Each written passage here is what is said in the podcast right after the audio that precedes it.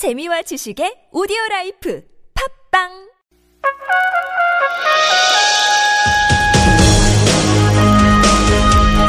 열린 아침 김만흠입니다. 2부 시작합니다. 라디오 시사 프로그램 유일의 현역 중진의원 정치 토크. 나라는 태평하고 국민은 편안한 국태민안을 위한 정치 토크 태민 토크 시작합니다. 새누리당 김성태 의원, 더불어민주당 안민석 의원과 얘기 나눠봅니다. 두 분 나와 계시죠? 예, 안녕하세요. 김성태입니다. 네, 안민석 의원입니다. 예. 반갑습니다. 누리과정 예산 처리에 대한 이견으로 여야가 추경 처리를 두고 공방을 벌였는데요. 김성태 의원님, 예, 예. 어, 추경 처리 야당의 일방적인 날치기 때문이다라고 얘기하신 것 같던데 여당 쪽에서는 어제 어, 이 프로에 출연했던 유성엽 교문위원장은 오히려 적반하장이다 이렇게 얘기하더라고요. 참. 상임위원장은, 어, 자기의 어떤 주관적인 입장보다는 여야 간의 합의를 이끌고 또 여야 간의 대립 충돌이 이루어졌을 때 그걸 중재 조정하는 게 상임위원장의 주된 역할입니다. 네. 근데 상임위 위원장이 일방적인 자기의 입장을 가지고 그것도 야당의 입장을 가지고 어 원만하게 운영해야 될 상임위원회를 독단적으로 가져간 것은 대단히 바람직스럽지 않죠.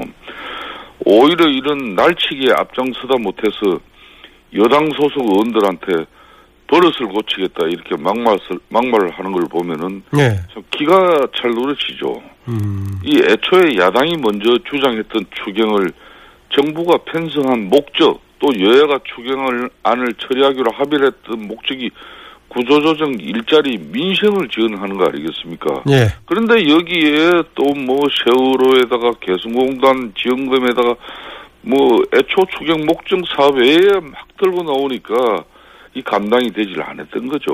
음. 그 지금 보니까 김성태 의원 얘기로는 안민석 의원님 네. 원래 그 목적에 좀 어긋나는 내용을 넣으려고 했고 또 유성엽 교문위원장이 야당 소속이긴 하지만은 상임위원장 자격으로 좀 중립적으로 해야 되는데 그렇지 않았다 이렇게 반박하시네요. 그 현장에 김성태 의원님께서 마침 뭐 계신 것처럼 그렇게 자신 있게 말씀하시는데, 그 사실과 많이 틀리고요. 음, 그리고 그 누리과정 예산을 조금이라도 반영하자는 것은 저희 상임위에서 당연히 그 해야 될 일이고요. 그리고 이것은 그 어, 지금 김성태 의원님 말씀대로 그 야당의 뭐 일방적인 독주는 아니었고요. 그 그날은 여당이 어느 정도 묵임이 있었다고 저는 보고 있어요. 예. 그중에 같이 있었는데 왜냐하면은 저희들이 표결을 할 때 물론 어, 여당 의원님들 안 계실 때 표결을 했지만은 음, 새누리당 의원님들이 바로 옆방에 있었어요. 음, 계셨 계셨지만은 참석하지 않았고 저희들이 한 시간 정도를 아마 기다렸을 겁니다. 예. 그 과정에서 누리과정 예산을 반대했다면은 새누리당 의원님들께서 표결 처리를 막는 여러 가지 방법이 있지 않았겠습니까? 예. 이게 이제 와서 날치기 처리라고 일방적으로 비난하는 것은 좀 과하고요. 물론 이제 저는 그랬으면 좋겠어요. 지금 이제 협치 정치를 하자고 그러는데 어, 어떤 사단이 벌어졌으면은 그 책임은 뭐 어느 하- 예, 일방의 책임이 전적으로 있겠습니까? 예. 야당에게도 책임이 있는 것이죠. 그래서 서로가 좀 성찰하고 예. 왜 이런 일이 일어났는지 그리고 국회가 무엇보다도 청와대의 지시에 의해서 움직이는 지금 누리과정 예산도 청와대에서 해주지 마라 그러니까 안 하는 거 아니겠습니까? 그래서 예. 국회의 자율과 자존을 서로 간에 지키고 존중하는 그런 국회가 돼야지 이번 20대에도 좀 협치 국회가 최소한도로 가능하지 않을까 싶어요. 네. 저희들도 뭐 크게 잘한 건 없습니다. 예. 김성태 의원님. 예, 안민석 의원님 말씀 저는 대단히 존중하고 싶습니다. 사실상 작년에 안민석 의원님과 제가 이제 각 당의 예산 어저 예산을 처리하는 책임자 위치에 있었죠. 양쪽 간사하셨죠? 예, 그렇습니다. 어 저희들은 많은 당의 각자 당의 입장이 있었지만 그래도 어, 간사 간에 참 슬기롭고 지혜로움을 발휘해가지고 이런 충돌 없이 지나갔거든요. 예. 근데 이번에 교문위에서는 6천억이나 정액하면서 그것도 여당 의원들 다 빠진 상태에서 날치기 처리한 것은 바람직하지 않았어요. 또 국회법 어, 헌법상에 이 국회 권한과 의무를 규정하는 부분이 있어요. 국회는 정부의 동의 없이 정액하거나 새 비목을 설치할 수 없다고 돼 있어요. 그러니까 헌법에 위배된 정액안을 가지고 와서 이걸 예? 해주지 않으면은 추경안 처리하지 못한다. 이런 식의 주장은 좀 전에 안민석 의원님께서 말씀하신 협의나 협치가 아니라 협박이 될 수 있는 거예요. 그렇기 때문에 앞으로는 이번 일을 반면교사 삼아서 여야가 진정한 협치로 갈 수 있도록 이렇게 좀 힘을 모아야 됩니다. 이제 저희 새누리당도 과거에 일당 체제에 야당이 겪었던 그 어려운 애환과 고충을 저희들이 잘 뉘우쳐 보고요. 예. 야당도 지금 어 여소야대 국회라고 해서 일방적으로 이렇게 국회를 파행시키면은 국민들한테 볼낯이 없습니다. 네, 하민석 의원 짧게 추가해 주시죠. 예, 이제 추경은 아마 새벽에 여야 간에 다 이제 타결이 돼서 오늘 이제 처리가 될 것 같다는 이야기를 들었고요. 예. 어, 정부가 어, 통과시키려고 하는 이제 추경 전체 예산이 있고 반면에 이제 야당이 그 조금이라도 좀 넣어달라. 그게 누리 예산이지 않았습니까? 조금이라도. 게, 예. 네, 정치라는 게 서로가 서로가 원하는 것을 존중해주고 반영해주는 하면서 타협하고 절충하는 거 아니겠습니까? 어떻게 여당이 하고 싶은 것만 하겠다고 하고 야당이 뭐라고 그러면은 그거는 음, 안 된다고 막 고래고래 소리 지르고 그 좁쌀 정치죠. 예. 서로 간에 좀 통권 정치를 했으면 좋겠어요. 어쨌든 간에 잘 마무리돼서 오늘 좀 처리되기를 바라고요. 예. 화제를 바꿔서요. 예. 그런데 그 이제 유성혁 교문위원장에 대한 불만 제기할 수 있다고 보는데 뭐 국회 윤리에서 제명 처리된 것도 아닌데 어제 조윤선 문화체육관광부 장관 인사청문회에 여당이 빠진 거 괜찮습니까, 김성태 의원님? 아, 이게 참, 어, 인사청문회가 처음 시작된 게 2000년도거든요. 그랬죠. 김대중 정부 때죠. 2000년도 예. 이후에 여당이 청문회에 불참한 건 16년 만에 처음 있는 일입니다, 이게. 예. 이 과거에 전례가 없던 일이 벌어진 만큼 야당이 지금 일방적이고 비상식적으로 어, 국회를 운영하고 있다는 그런 방증이죠. 오죽하면은 집권당이 대통령이 요청한 그런 장관 인사청문회를 보이콧하겠습니까? 김성태 의원님, 네. 잠깐요. 혹시 그 여당에서 여소야대의 현실을 또 너무 간과하고 있는 것은 아닌가요? 어, 저는 뭐 일정 부분 간과하지 않는다기보다는 어, 원래 이 교문위가 좀 충돌이 뭐 많은 상입니다. 예. 어, 많은 상임인데 어, 좀 전에 말씀처럼 저희 새누리당도 여소야대 국회라는 걸 인식하지 않을 수 없는 거죠. 예. 그러니까 이제 좀 이제 우리 자신들도 첫째는 언 정족 쪽수라는 것도 있죠. 그것도 안 되죠. 그러니까 뭐 여러 가지 참 삼당 체제에 또 두 당이 그냥 이렇게 합의해가지고 밀어붙여 버리면은 대응할 수가 없는 거죠. 이래서 이제 국회 선진화법이 만들어진 건데 지금 국회 선진화법을 전에는 새누리당이 어, 개정하자 그랬는데 이제는 뭐 야당이 선진화법을 개정하자는 그런 주장이 나올 정도입니다. 지금. 예, 예. 안민석 의원님, 어제 보니까 그 청문회에서 안경을 썼다 벗었다 하시면서 질문하시던데 어제 야당 단독으로 진행하는 과정 어, 하시면서 어떤 느낌이셨습니까? 여당이 청문회를 거부를 한 것은 이게 참 상상할 수 어려, 어려운 일인데요. 2010년, 아, 2000년 인사청문회 도입 이후에 이게 처음으로 그 이제 반쪽 청문회, 그것도 특히 여당이 보이콧을 하는 것. 어제는 보면은 여당이 이제 야당 되는 훈련을 하는 날이었던 걸로 저는 그런 좀 인식이 들었어요. 예.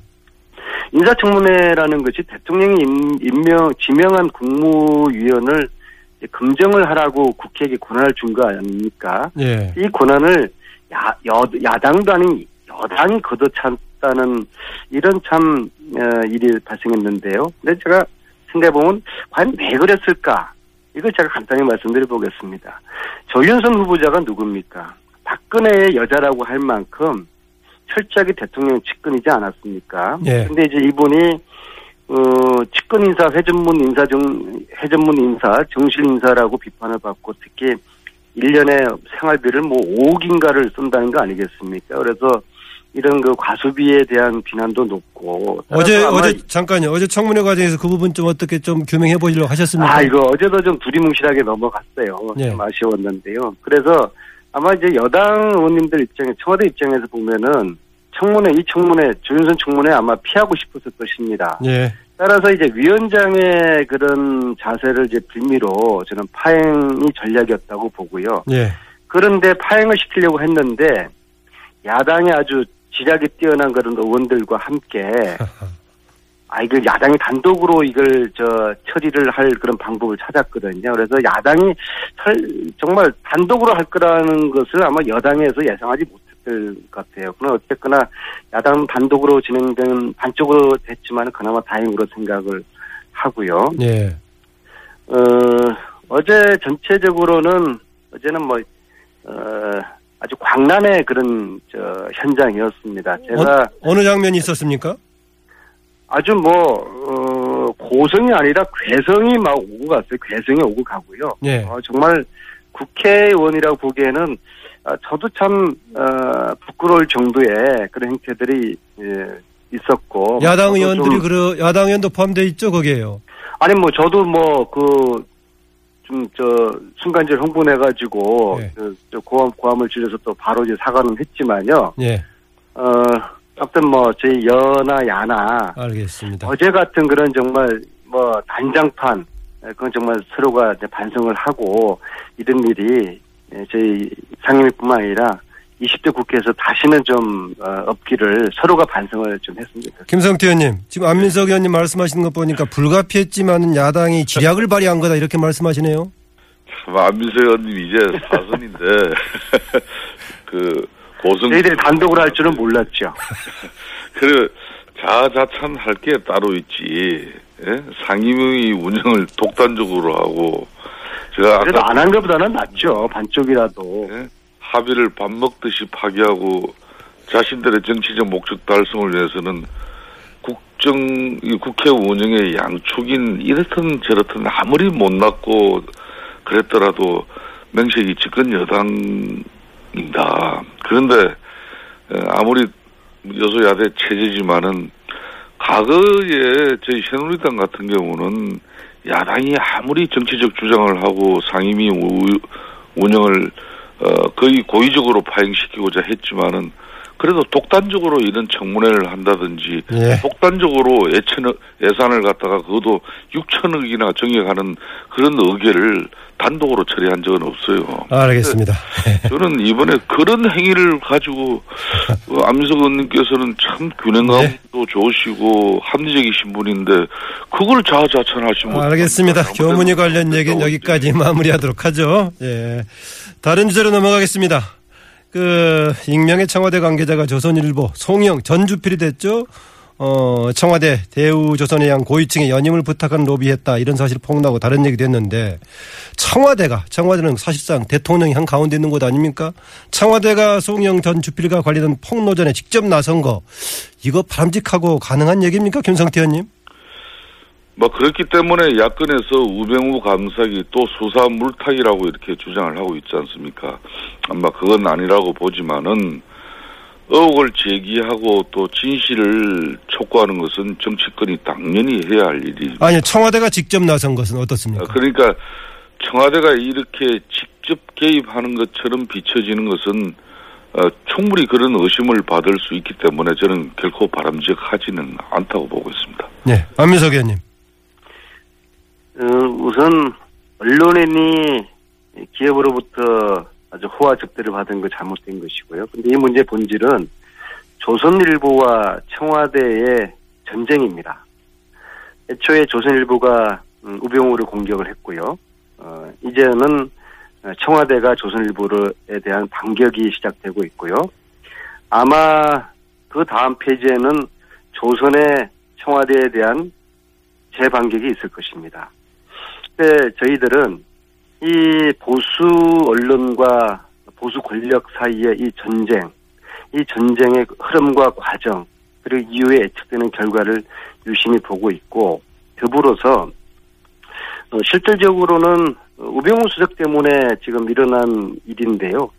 어, 지금이라도 우병우 수석은 어, 사퇴를 해서 그 이석수 감찰관은 이제 끝내 사표를 냈지 않, 않습니까? 예. 음, 음, 그래서 지금 이병우 수, 이- 이석수 감찰관처럼 우병우 수석도 이제 사퇴를 하고 당당하게 정당하게 떳떳하게 수사를 받는 모습이 그게 올바른 모습이지 않겠습니까? 예. 어, 김성태 의원님, 예, 예. 우병우 수 거친 문제, 그 이정현 대표의 바람의 효과가 조만간 날까요? 아니면은 속수무책일까요? 이 청와대 비서진의 임명은 대통령의 고유 권한이기 때문에 당에서는 건의하는 것 외에 다른 방법은 없습니다. 예. 하지만 대통령께 건의 드려야 할, 할 말을 해 주셔야 하는 분들이 지금 침묵하고 있는 것이 문제죠. 어, 더욱이 당의 의견보다 중요한 것은 민심입니다. 그런 측면에서 우수석 본인이 결단을 내려야 한다고 저는 생각하고 있습니다. 예.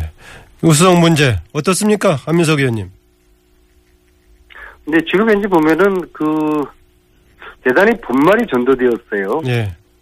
도둑을 잡으려는 경찰을 도둑이 내몬꼴을 되었고요. 꼴이 되었고요.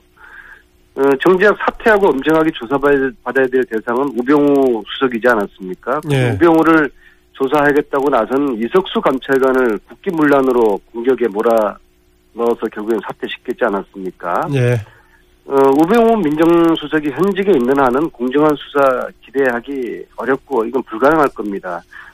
흔히 사자성어로 비유 표현하면은 연목구호라고 그러죠. 예. 어불성설입니다. 예, 예. 며칠 전 예를 들어서 검찰이 우병우 수석의 가족회사 정강 사무실을 압수수색을 하지 않았습니까? 예, 예. 근데 이미 텅빈 사무실은 무슨 압수수색을 합니까? 이런 식의 일들이 몇 차례 있을 겁니다. 그래서 민정수석이 금경 금, 금, 검찰과 경찰을 관할하고 보고를 받고 있는데 이게 어떻게 제- 수사가 제대로 되겠어요? 예. 특히 박근혜 대통령이 이미 민정수석을 감싸고 수사 가이드라인을 제시를 했는데 알겠습니다. 어떻게 제대로 된 수사가 될 수 있겠습니까? 지금이라도 오늘이라도 저는 다른 것보다도 지금 저 예. 말씀하시는 김성태 의원님께서 평소에 소신대로 우병우 수석 사퇴하라는 그런 개인 성명서라도 내시면은 이 여야를 떠나서 알겠습니다. 국민적인 예, 호응을 받을 것 같습니다. 성명서 내달라고. 부탁드렸는데요. 이번 주 태민 토크 시간이 다 된 것 같은데 이번 주 태민 토크를 마치면서 한마디씩 두 분 딱 남기시고 마무리할 겁니다. 30초 이내로 마무리해 주시죠. 김성태 의원님. 예. 지금 정치가 상당히 혼란스럽습니다. 저희 새누리당도 과거 일방통행식 국정 운영과 또 국회 운영에 어, 반성하고 또 자성할 것은 충분히 해야 됩니다. 그렇다고 해서 야당도 지난 총선에서 어, 여소야대 어, 국회를 만들어 드- 드렸다고 해가지고 그 국민들의 진정한 바램은 협치의 정치입니다. 그렇기 때문에 협치의 정치를 위해서는 예. 이번 교문위에 그런 독단적인 또 추경 처리를 두고 국회를 파행시킨 그런 예. 어, 정치보다는 정말 새로운 정치로서 야당이 선도적으로 국민들에게 어, 진정한 여소야대 국회 예. 위를 되찾아 주길 바라가고 있습니다. 야당의 협치 주문했습니다. 한민석 의원님. 네, 에, 저희 이제 야, 에, 더불어민주당의 새로운 지도부가 탄생을 했고요. 에, 갈수록 국민들의 정권 교체 욕구는 이제 매우 높아지고 있습니다. 그런데 이번 신임 지도부에 대해서 우려의 목소리가 있는 것을 저희들이 잘 알고 있습니다. 앞으로 음, 신임 지도부에서 더불어민주당 특히 저희 야당의 역동성과 확장성을 최대한 음, 해결을 해서 예. 어, 내년 대선 경선 후보가 누가 이길지 모르는 다이나믹한 역동성을 만들어내고 이를 통해서 확장성에 대한 기대를 국민들께서 하셔서 음, 국민들과 더불어 함께 정권 교체를 위한 어, 신임 지도부의 역할을 기대하고 국민들께서 많은 기대와 예. 관심 기울여 주시길 바라겠습니다. 오늘 두 분 말씀 고맙습니다. 예, 감사합니다. 네, 감사합니다. 네, 지금까지 태민 토크 더불어민주당 안민석 의원, 새누리당 김성태 의원이었습니다.